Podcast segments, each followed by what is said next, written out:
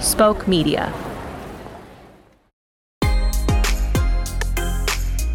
Text messages. Have you received one or sent one that made someone happy or made you happy? Um, I love texting. I think it's awesome. Um, my two best friends live in New York, which is eighteen hundred miles away from here in Dallas, Texas. And so we text each other all the time, and very frequently throughout the day, I'll get a really sweet text from them, like, thinking of you, or like, hope you're having a really great day. And it always makes me smile and brings a lot of joy to my day. So my husband sent me this the other day because he was traveling. And so he sent, um, I'm really proud of you. You're good at living in the world and making it better. Thanks for taking care of all of the ragamuffins, which is our animals, and caring about everyone. I wish I could be more like you. And that just like set my day off really well. Yeah, it was a really, really wonderful thing to receive. A duck emoji, a bread emoji, and a heart emoji. I can just like whoop and send it, and then know that I'm making him incredibly happy wherever he is. Yeah, I mean, there's there's funny pictures and funny messages that sometimes you, you get. And sometimes they, they do lighten up your day. And, you know, if you're having a bad moment, and, and then sometimes you get a message like, oh, that's funny. I'll read this whole conversation. His wound looks a lot better. Still want to keep the cone on to be safe. And my response was, I'm driving, sent from my car. Because my car does that automatically. So I feel like that's rude a lot of the time. But then I got, have a great day, we love you, from the girlfriend and the dog. And I sent back three hearts. And I really like that function of it. Short little, I'm thinking of you type things like that. Makes me feel warm and fuzzy. Yeah. I love you, sent from my car. Yeah. I, I should change it to that. Yeah. Hey, Bob. Hi, Alia. Hey, can you check your phone, Bob? Here I am checking my phone. Um, Alia, did you just text me? Uh, yeah. Yeah, I did. You can type and talk at the same time. That's amazing. I, uh, you know, there are a few amazing things about me. That is maybe one of them, yes. Um, so can you, uh, maybe you can read that text yourself, Bob, and then uh, if you feel comfortable, if you could read it out loud, that'd be amazing. Okay. This is so incredibly sweet, I'm going to cry. How can I do a podcast while crying? Bob, I am so glad to know you. I think it's pretty special that we are different in so many ways, and yet such dear friends who do things like take four-hour car rides together, spend full days eating blueberries and recording podcasts in a studio until our legs are about to fall off, and sit at bars and cry about the complicated and hard things in the world. I can always be completely honest with you, and I know you will always be honest with me back. I know I can count on you to listen closely and ask thoughtful questions. I'm so thankful you exist. My goodness, that's really sweet. Can you tell me, like, what it feels like to get a text like that? It's like somebody just hit the brakes on your whole day. You're, like, going wrong. You're worried about fifty thousand things. And then somebody cuts through all the noise with something really special and poignant. And wow, it, it just reminds you maybe not to worry so much about all the little things and keep the big things in mind. It's it's such a it's such a treasure. So, Bob, I have a really dear friend who's in a long distance relationship, and she talks a lot about how important texting is to her relationship. And it got me thinking about how important texting is in many of my most significant relationships, because many of my most significant relationships are with people who don't necessarily live in the same city as I do, or people who, for whatever reason, I just don't get to see in real life very often. So, Bob, I think I have a theory about technology and love, or at least technology and relationships. I think technology, and specifically texting, has made being in a relationship a little bit better. Like, I wonder if technology has made it easier to love or to be loved or to have a relationship. Hell, even like a friendship. I wonder if tech has made it easier to get to know and continue to know other humans. I think maybe it has. What do you think? Well, you know, my job is to be the wet blanket here and say, no, no, no, technology interferes and it makes people distracted and it nudges people to spy on each other and all these things. But I, I, I kind of think you might be onto something. I begrudgingly admit um, texting lets you be present to people who are far away in a way that was just impossible before texting or instant messages or whatever tool that you use. So clearly it's really important. Bob, are you saying that the internet has given a good thing to us and that the internet has maybe made relationships easier? This is the first time I think Bob Sullivan has ever said that. Whoa, we're not going that far. But, but I'm willing to entertain it. Great. I'm willing to try to convince you.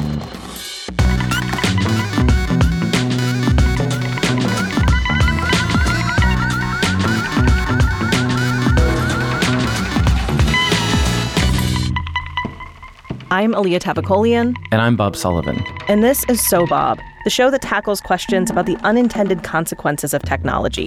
The sometimes creepy, sometimes genuinely wonderful, often confusing digital stuff that makes you stop and go, wait, is technology actually ruining my life and relationships? Or is tech maybe for once doing something good for me? Am I crazy for wondering about this stuff? We're here to tell you you're not crazy for wondering. I've got a ton of questions. And together, we're going to find some answers. Let's dive in. Spoke Media. Okay, back to our question. So, Bob, has technology actually made relationships better? Can I just say something because I can't help saying something? Please. My relationship with my mother changed when she learned how to text. She always sends me a note when she's, she sees me on T V or she reads a story or tells me about her plants or whatever. And it's amazing. It's it's exactly what you're talking about. It's a little check-in. You know, she used to tell me all the time and say, call me just to let me know you're alive. And of course, when I called, I couldn't get off the phone for an hour because I could never call and just say I'm alive. But I can do that with texting. And that's great.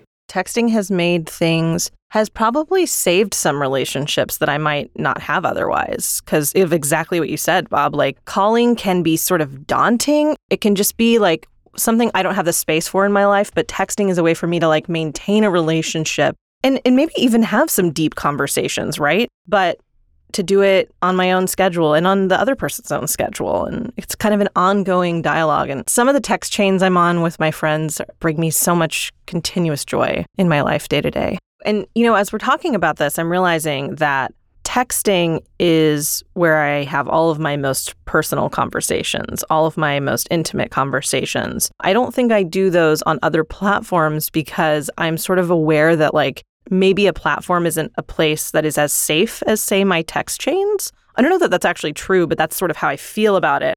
Kelly, the producer, popping in here. So at this point in the conversation, I decided to pivot away from what we were talking about and to delve more into romantic relationships and how that affects those in Alia's life. And this is what Alia had to say. I think technology has changed the landscape of romantic relationships. There's the obvious side of this that I think we're not really talking about today, and that's like dating apps, right? But one thing that I know technology has done for me in my romantic relationship with my husband is, like, texting is so important to our relationship. And I was thinking, we had a fight the other day, and I explained how I was feeling and why I reacted the way I did.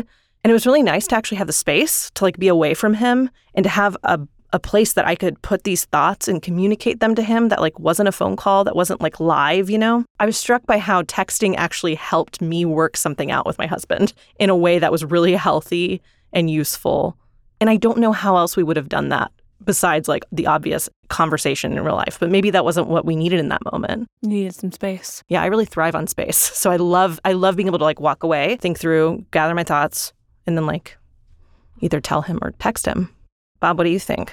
That's a classic definition of an introvert. Like, like you need to go away and compose yourself and then say what you have to say. This world where, quite literally, writing is the basis of relationships, typing, texting, uh, has been a good thing for people who are introverts and for people who are good writers. You know, it's funny. I have had some of the opposite experiences, though. Tell me more.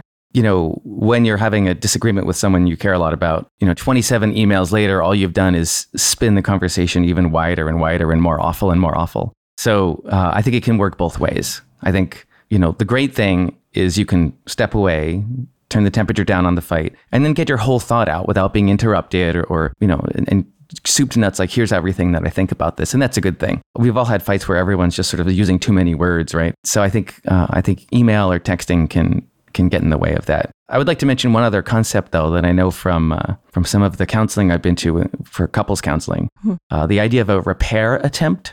So whenever there's a fight, and you know you're you're playing a game of chicken with each other, somebody always has to go first with a repair attempt. And a repair attempt can be as simple as like, a, and it's often a good idea to say something wildly unconnected to the fight, like a joke about, wow, that. That bird out there is making a lot of noise while we're trying to have this fight. And that that's an attempt to to say, like, it's okay, you know, and, like, again, turn the temperature down. Texting and tech in general can be a great vehicle for the repair attempt, right? Um, you know, you, you storm off, you're not talking, and then everyone's wondering, okay, how long are we not talking? And then, you know, the first little daylight back in the relationship can be a text. So, and it does make it, I think, maybe easier for people who are, you know, really, really angry uh, to make that first step. Classic repair attempt via text message in my relationship, or many relationships I've had for that matter. A dog gif or a cat gif. Also, just like, even not a repair attempt, even just like day to day, what a delightful consequence of the technology of texting uh, or instant messaging. Just the ability to send an image that brings such delight and joy, even if it's just like a moment, even if it's just something that like makes me laugh for a second. Mm-hmm. It's so wonderful. I wouldn't trade that for anything. I think it's great. I think like a lot of fights, in my opinion, are basically about unfulfilled expectations. And I think in life, we all expect too much of each other all the time because we it's so hard to know what somebody else is going through or what they're distracted by or whatever. And tech has has upped the ante on that so much. We expect people to be at our beck and call instantly all the time. It's natural. You send a text, you expect, how hard is it for him to pick up his phone and text back? You know, maybe he's in a three hour meeting at work or whatever. You don't know. But then also it, it winds you up too, and, and irresistibly, because you expect a response. And in the old world, when like, say, let's say, okay, I'm old enough that I, I used to have these fights over letters, like actual mailed letters, which meant I had to wait three or four days to get a response. Oh my God, how did you do that? Can you imagine? I would be a wreck. You know what? I, I would. I lived through it somehow. um, and, uh, and, you know, in a lot of ways, I think probably a professional would say that's a good thing because it, it lets everybody, you know, again, takes the temperature off of the conversation right away. And, and that space is often really valuable as opposed to the intensity of texting and texting back and texting back again. Okay, Bob, since I brought my own theory to the table today, it makes sense that I should be the one to find someone for us to talk to. And in fact, I found two really cool someones for us to talk to. One's a relationship advice columnist and podcaster, and the other is a therapist and sex educator. And Bob, I loved what they had to say so much that I want to tag team them. Picture them passing a baton back and forth, or maybe they're like a double tennis duo. I don't know, insert sports metaphor here. That's who they are. Let's start with Meredith Goldstein. She's been writing about love and relationships at the Boston Globe for about a decade. I'm Meredith Goldstein, the Love Letters advice columnist at the Boston Globe, and I host the Love Letters podcast. I've long been the friend who wants to hear her friend's love problems all day and all night. So I think I've just always been interested in how people connect, how they disconnect. And I just think it's a big quality of life issue, you know, like who we're around, who we spend time with, and what other people in the world make us happy and vice versa. So it's just always been a thing I care, I care a lot about. As a love advice columnist for a decade, I thought Meredith would have some great perspective on how relationships have evolved in tandem with tech. But we also wanted to hear from someone who deals with this on the more clinical side of things. And that's how we found Aida. So my name is Aida Manduley. I'm based out of the Boston area. Um, and I was born in Puerto Rico, born and raised. I, I proudly like to proclaim that every chance I get. I work as a therapist. I work as a sexuality educator. And I also work as a trainer and consultant. So I do a lot of things that are very micro-focused, focusing on individuals and couples and relationships. We talked to these two to get an idea of what they've each observed about relationships and technology. Aida from people they've had therapeutic relationships with, and Meredith from people publicly asking her for advice. I'm curious, Meredith, in the decade or so that you've been writing about love and relationships, like what have you noticed about how technology and relationships have evolved or changed? You know, it's funny. In the beginning of the column, one of the biggest problems was snooping. And so many people were shocking me by saying that they were breaking into their partners' email accounts, Facebook messages, texts. Uh, you know, people just really were desperate to know what wasn't open to them. And in some cases, they suspected a partner was cheating. In other cases, they just wanted access because there were so many new ways to keep private thoughts. And, you know, it's the difference between just knowing where somebody keeps their diary and knowing that someone has all sorts of channels of communication that you're just not going to know about. So I was really disheartened at the beginning of the column by all of the invasions of privacy. And I was saying the other day that I don't get many letters about snooping anymore, or not at least to the extent that I did. And I have a few theories about that, which is that one, I guess we got better at protecting our accounts. You know, passwords are longer and there's like, you know, you get emails if somebody's trying to break in. But I think also social media, because, you know, you have to remember that like Twitter, Instagram, all of this stuff blew up in the last ten years, right? Like now we know what our partners are doing all the time. We know what they ate for breakfast and where they were at eleven thirty and what yoga class they signed up for. And through advertising and targeted ads, we see what they're Googling. So I think there's less need to look and less of a desire to look. But that's also problematic, right? Because I don't know that we're supposed to know someone's path throughout a day. So, you know, it's just the amount of information we have access to about partners or crushes or exes, that has really changed over the past decade, uh, in good ways and in not so great ways. Do you think that's true, Bob? Uh, I do. I think a few things. I think, for one, we also have now some social conventions around around this, and we've maybe subtly as a society decided, uh, you know, what's okay or what's not okay. You know, is it okay if your spouse picks up your cell phone and starts reading your emails? Every couple comes up with their own uh, their own rules around those things. But um, back when all this was invented, we didn't have any rules at all. So I think that helps. I do worry there's a darker reason why Meredith might not be getting as many letters on spying as she did years ago uh, when it comes to spousal relationships. And the darker reason, I think, is that the spies have gotten better at hiding their tracks. Now, a lot of people have a very different relationship to how much they expect others to be available to them. And so it's created a sense of urgency that was not there before, right? If you if you know that the only way to communicate with someone is through letters that have to be delivered on ships, and you need to wait months before you hear from someone, you're going to be calibrated to a different level of waiting time. But if you know that your person or your people have phones that you can text at any time of the day, and that technically they should be able to see at any time of the day, that creates a different layer of and level of expectation. So I've seen it do a lot of really amazing things for people's ability to connect and reduce shame and increase access to life-saving information. But I've also seen it recalibrate our expectations and do so unevenly, right? So not everyone has the same expectations. And you see a lot of that difference when you look at both different cultures and different countries, but also different generations. So the the meaning that certain generations attach to, you know, a five-minute versus five-hour waiting time is different. And when you're cross-culturally and cross-generationally communicating, that can become a problem pretty quickly.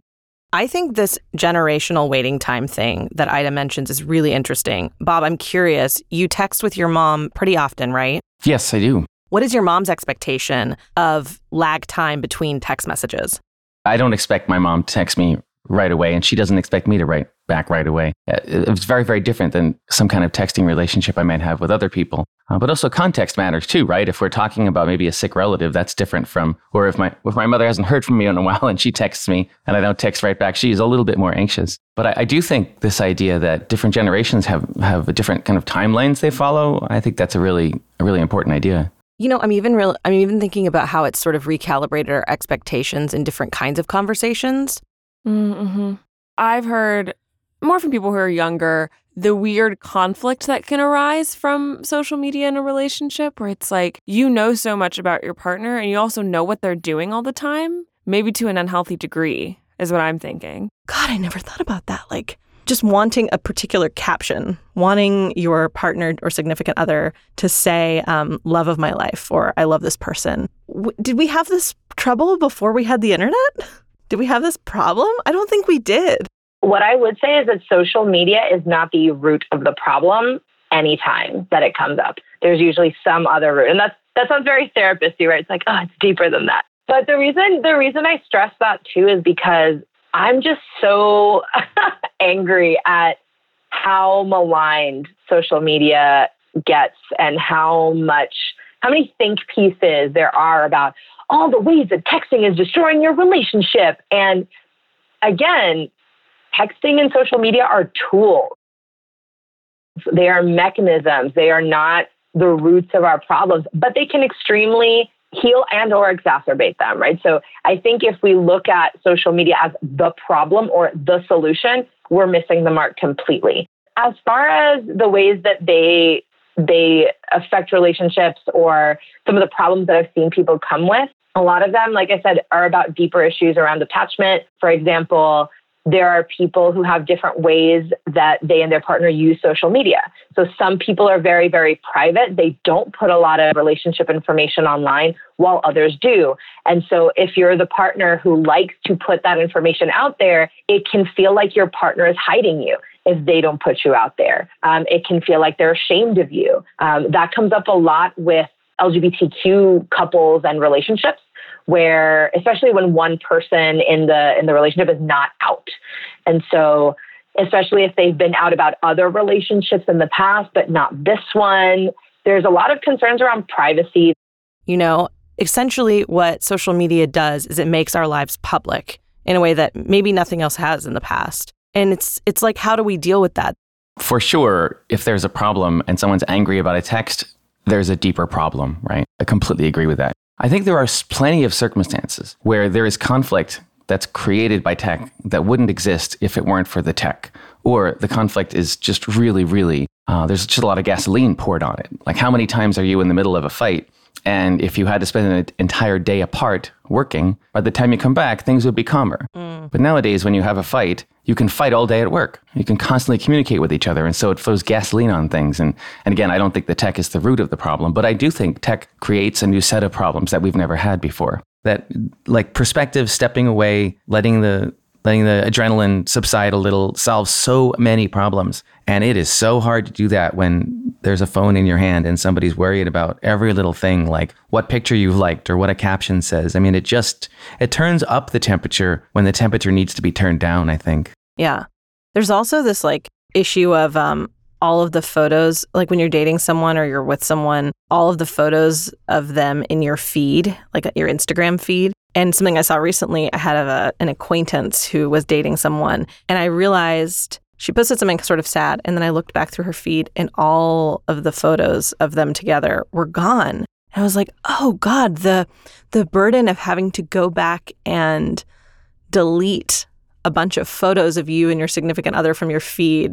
Just like a burden that we didn't have before. It feels like you're editing your life, too. It does. It's sort of similar to me, like pre-internet days, as um, getting rid of all of the stuff that you had from a boyfriend or girlfriend or person that you were with. It's sort of like Rory throwing out the box of Dean's things or wanting to throw it out, you know? Yes.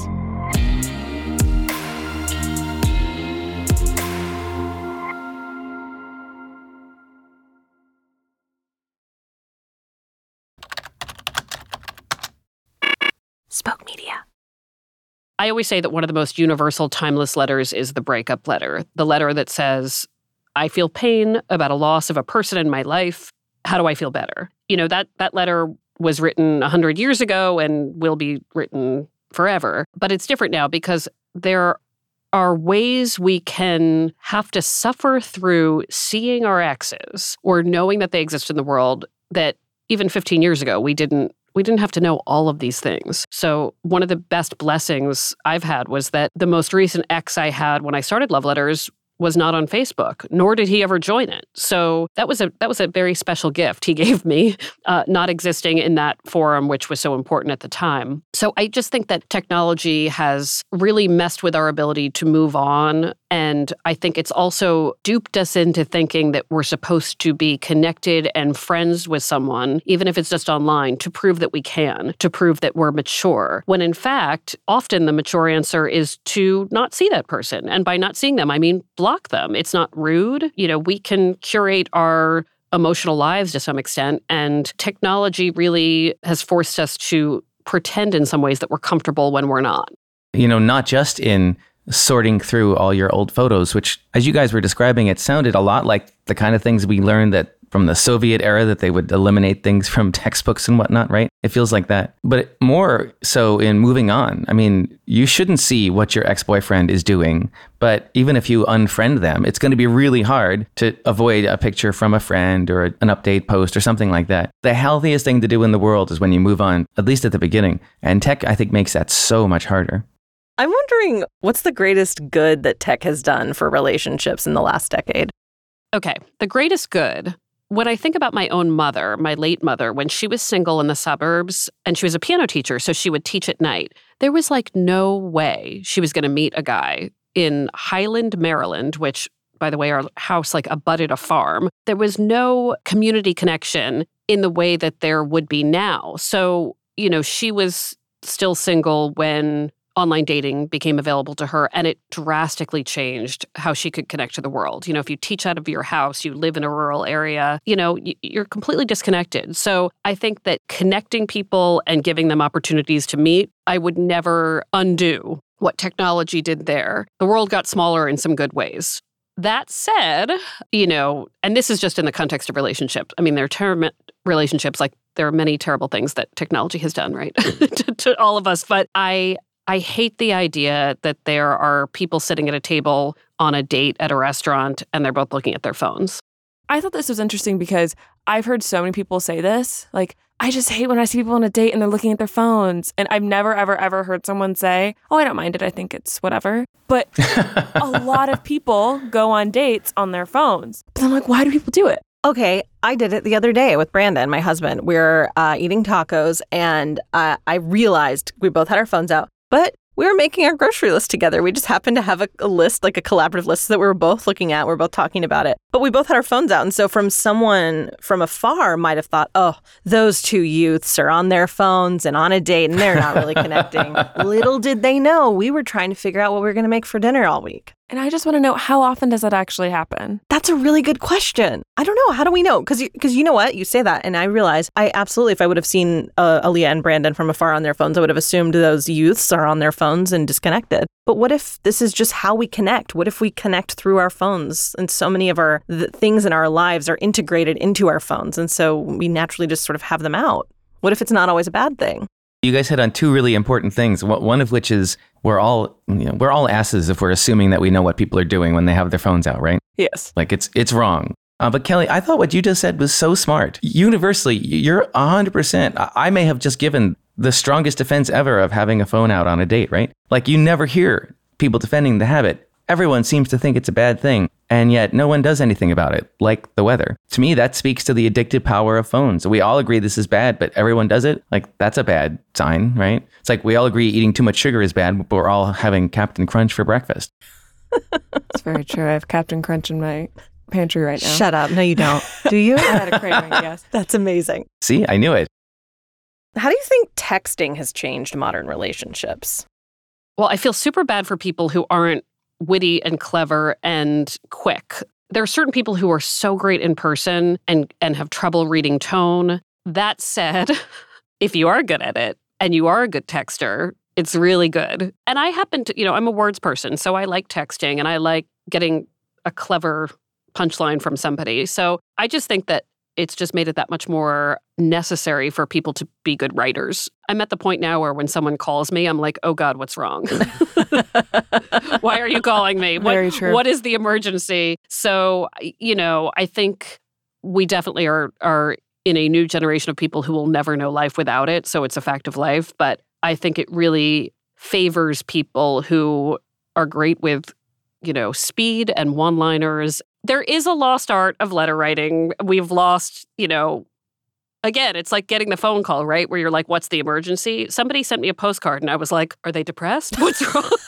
Like, you know, this is not something like, you know, um, or or there's something about writing letters and cards that seems like a throwback. Mm, yeah. And I don't love that. The other side of this is that I think we communicate so much more. Sometimes we say nothing when we say a lot, but I believe that electronic letter writing, whether it's email or a text or, you know, uh, these these messages can be just as meaningful. And if you want to be romantic and write out a bunch of letters, that's totally fine. But I think that a text, I don't want to undervalue a text with an emoji that really brightens somebody's day. I mean, we have to accept that there is a great amount of meaning in short sentences.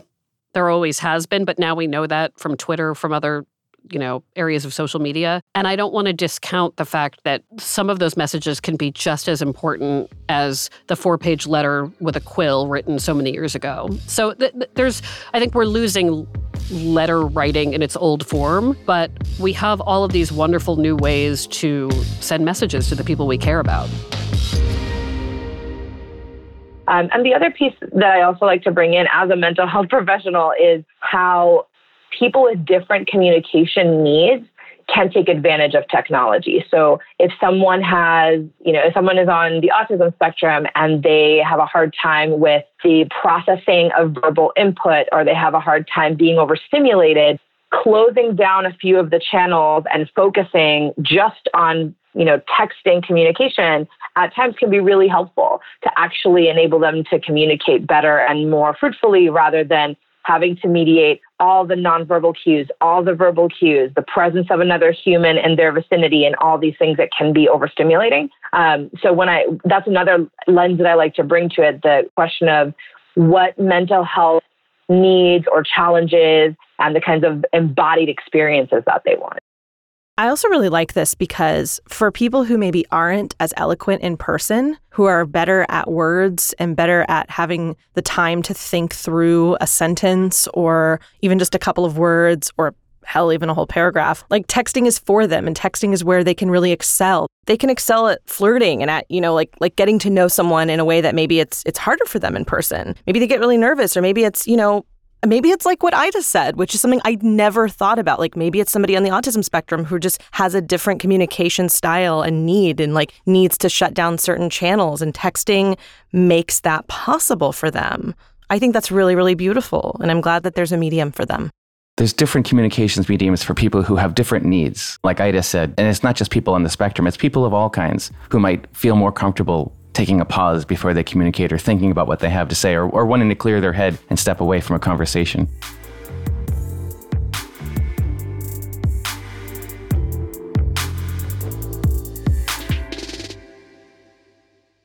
I think we would be remiss in this conversation if we didn't mention an obvious sort of corner of it, and that's sexting, right? Like that's something that is an important part of many people's relationships, especially if you're in like a long distance relationship where you're someone who just for whatever reason, like you don't see your partner very often. And I think it's really interesting. It's something I want to know and learn more about. The concept was always phone sex, right? Like that, when I was a kid, I would hear about like, that was like a thing people did, right? Through my adolescence. And then once you could text, that became very different, right? And and this idea that you could send a picture, right? Like, because when I think about like even in movies in like the eighties, it was about two people being on a phone and saying sexy things to each other. But, you know, I have had people in my own life send me a draft of things that they wanted to text oh to make sure it was okay. And that's always hilarious. One thing I have to say about sexting is, again, for someone who maybe has a little bit of trouble, like communicating what they want sexually or being sexy I R L, like sexting is kind of a really great place for them to try things out and say exactly what they want. And maybe for someone who's shy, this is a place for them to shine. And I think that's really beautiful. Technology, sexting, texting, these are all tools. We can use them however we want, right? So it's the same like having a hammer. If you have a hammer, it can be super useful for certain things, not useful for other things. So that's kind of the same way that I look at sexting and texting. So for folks with sexual trauma and, and working around trauma is one of my specialties, it can extremely be helpful and also detrimental. And I'll kind of go into both of those. So for folks who have sexual trauma and might have issues with feeling pressured, or they might fear voicing their needs, or they might fear voicing their sexual desires, having that layer of separation or having a layer of time, a buffer so that they can think through what they're saying versus having to verbalize it, so they can put it in words rather than say it with their face, that might make it a little bit easier to communicate something. There's also a way that we can create shorthand via text in ways that are a little bit harder sometimes in person. So something that actually I did not make up. This is something a partner and two, actually two partners of mine taught me. And now I try to teach other people about it, rather than voicing, hey, making this request is really hard for me.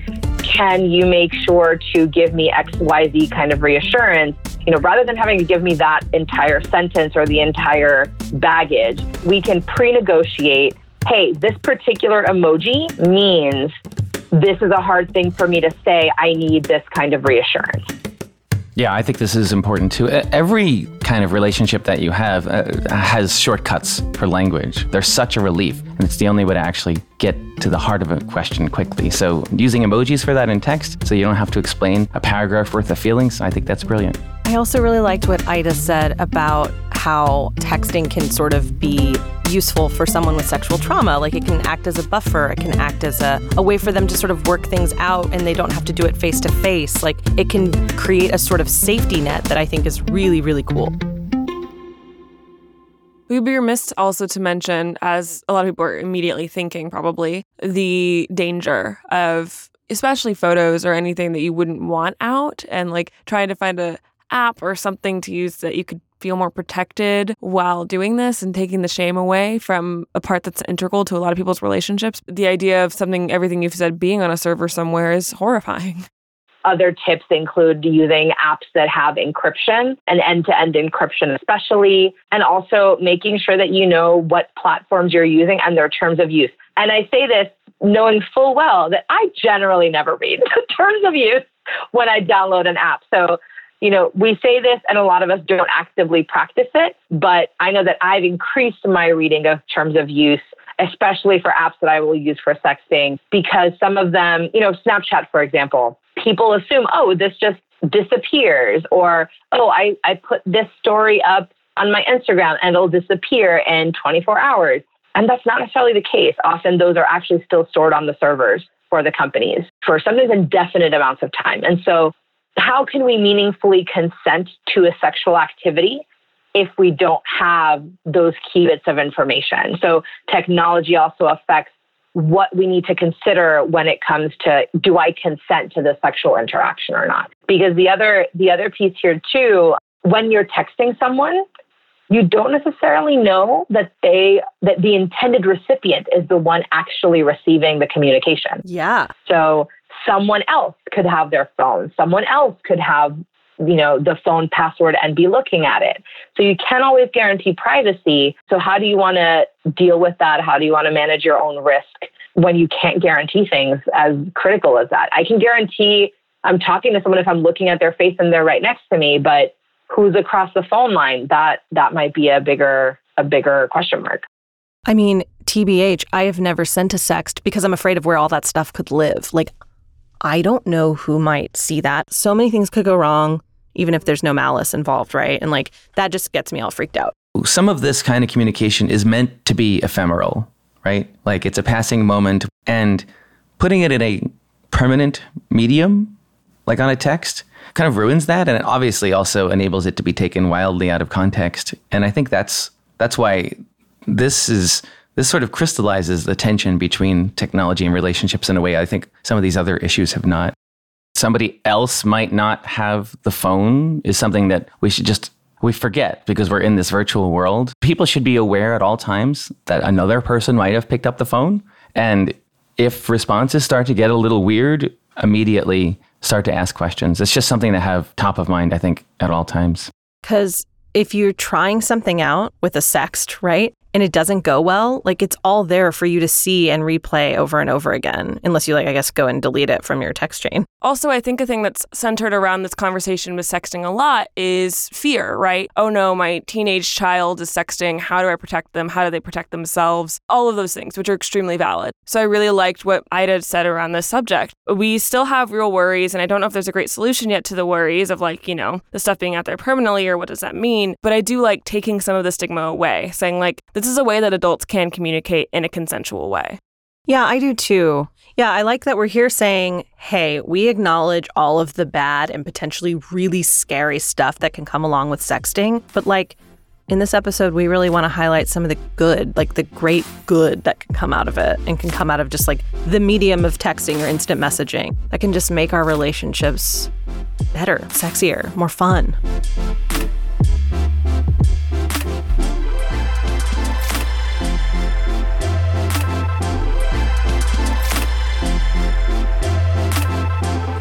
Okay, so what do we think? I mean, where have we landed? You know, we started this episode with a theory that I have, or had. I think I still have it.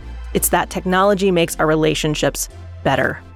Bob, where do you think we've landed? Oh, I think there's a spectrum. And, you know, it's like we we said at the beginning of this whole podcast, you know, there's both good and bad. You've you've pulled me positive, Alia. I have to confess. I think if if somebody, if this were a presidential election, there would be a popular vote win for uh, for technology being more good than bad and helping relationships. It's really persuasive to me that there's all these people that you wouldn't be able to interact with um, and, and love and connect with on a daily basis without tech. And, and, and that wins the day for me, but not by a lot. So I am one who thinks that almost all humankind's greatest inventions are, are metaphorical or literal bridges, a bridge being the first thing, right? And, you know, bridges allow people from different lands to visit with each other and do trade and have relationships. Bridges now allow people to bridge thousands of miles with a phone call or with a text. And uh, never would I say that we should just pull up all our bridges and go back to living on our own lands. But as we have seen throughout history, the, the cultural clashes that occur because bridges are built and people mix uh, require a whole new set of rules, and it's difficult to navigate. And I think we're just in a really intense period right now where we've built an awful lot of magical bridges and we have to figure it out. I think the challenge is worth the immense reward that we get from the bridges that we've built. It's not a bad image to keep in your mind, this idea of bridges that are drawbridges that can be pulled up. That's something that you have to do. I mean, it, healthy relationships require healthy boundaries and, and lots of complicated, free-flowing boundaries, right, that are context-sensitive and time-related and can change over time. And so don't be afraid to use things like blocks. Never be afraid to use things like blocks. You're always within your right to say, I don't want to talk to you right now. Don't let other people make you feel like you have to do something you don't want to do, whether it's participate in a social media, participate on a kind of text chat, and always be clear about what is making you comfortable and not comfortable. But I think there are some text solutions. If if if you want to engage in the kind of text messages that you wouldn't want the world to see, you can investigate some of the tools like Snapchat that allow for messages to disappear or be temporary. And uh, and I think more than anything else, just be aware that whatever you type into a keyboard might not be as private as you feel it is at the moment, and keep that ever present in your mind. So something I've been trying out lately that I really like is when I, when someone I have a relationship with, but maybe I don't talk to very often, comes to my mind, I'll shoot them a text. It's super low pressure. There's no pressure for them to respond. And it's something just like, hey, thinking about you. I hope you're really, I hope you're well. Or something that I maybe know is in their life. I'll just comment on it and say, thinking about you. Um, hope you're having a great day. Here's a silly dog photo or something. Um, and sometimes it'll spark a really lovely conversation. And for someone like me who doesn't like to start conversations and is sort of like very anxious about that and anxious about like starting conversations, certainly in real life, but really anywhere, this is a nice sort of low pressure way and low cost way to do that. I send a message, it's just like, hey, thinking about you. And then maybe they send something back, maybe they don't, and I can take my time responding. It's just a nice little way to keep those relationships up and alive. Yeah, I, I would implore people to do that. It can go a long way. Like what we talked about, your text message to Bob at the beginning of the episode kind of showed that. I mean, that was a longer message, but it was still just like something that's like, hey, this is to halt your day a little bit and be like, I'm thinking about you. Someone in the world somewhere is thinking about you. How nice of a feeling that could be.